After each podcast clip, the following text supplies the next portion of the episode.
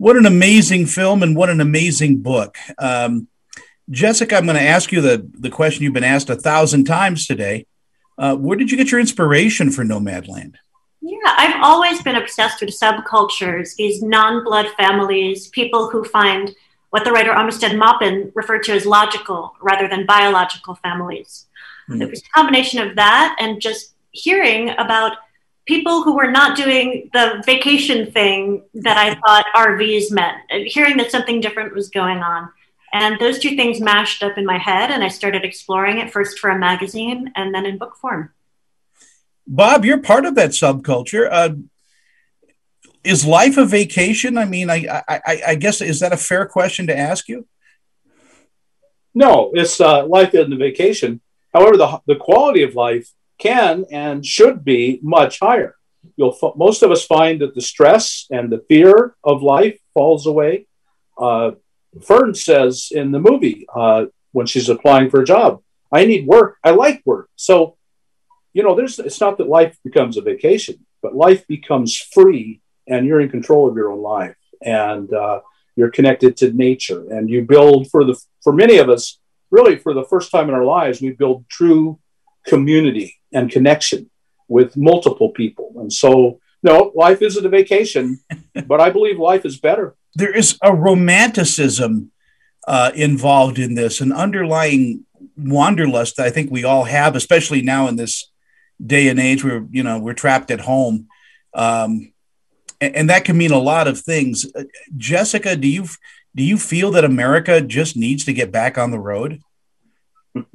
Ah, I think everybody could learn a, few things by being out on the road. And, and I think what stood for the traditional way of life has been romanticized a bit too, that people have been sold a bill of goods that you have to do things this way. You need to get a house with that white picket fence, go into lots of debt.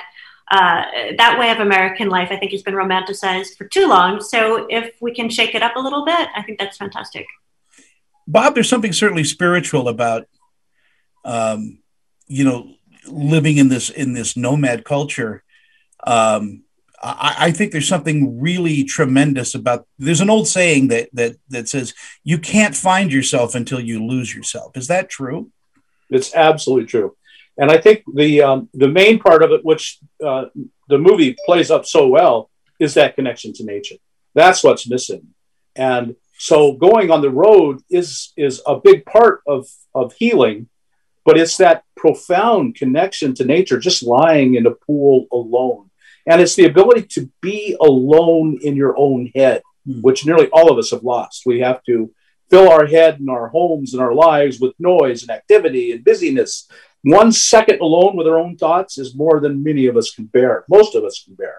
And so that is actually a healing journey, I think, that Fern starts on and uh, you see it play out. It's not romanticized.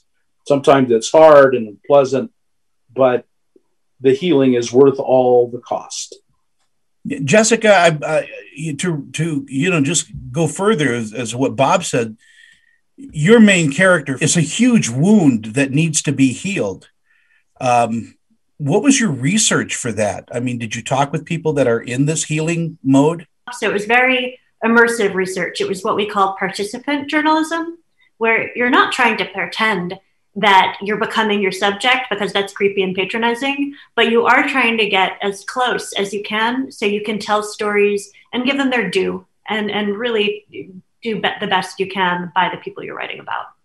I am I am so glad that there is this culture that uh, that that we have just we're just learning about because of this, Bob. Um, I think Jack Kerouac wrote about it, Jack London. I mean, there are certainly heroes in history that felt this pull to get out of society and get back into nature. Yeah, it's uh, humans have been on the earth for about 250,000 years, and 99.9 we w- were immersed from nature. There was no non nature, there was only nature. For 10,000 years, we have been out of it, and we have seen the result. We're seeing a society in horror, living in horror, and we were going to see much more of it. So uh, I think there is a longing, a deep underlying longing for that reconnection to nature. That is a trauma that every human feels until it's healed to some degree. We're very good at stuffing it and ignoring it and covering it up, but it's always there. I want to thank you both for your time today. Again, it's Nomadland, the book. Uh, buy it because it, it's a much deeper story than than uh, the film as well because you go into depth about a lot of things, Jessica. So thank you both and congratulations on the accolades that you're getting. Thank you, Tony. Bye bye. Thank you.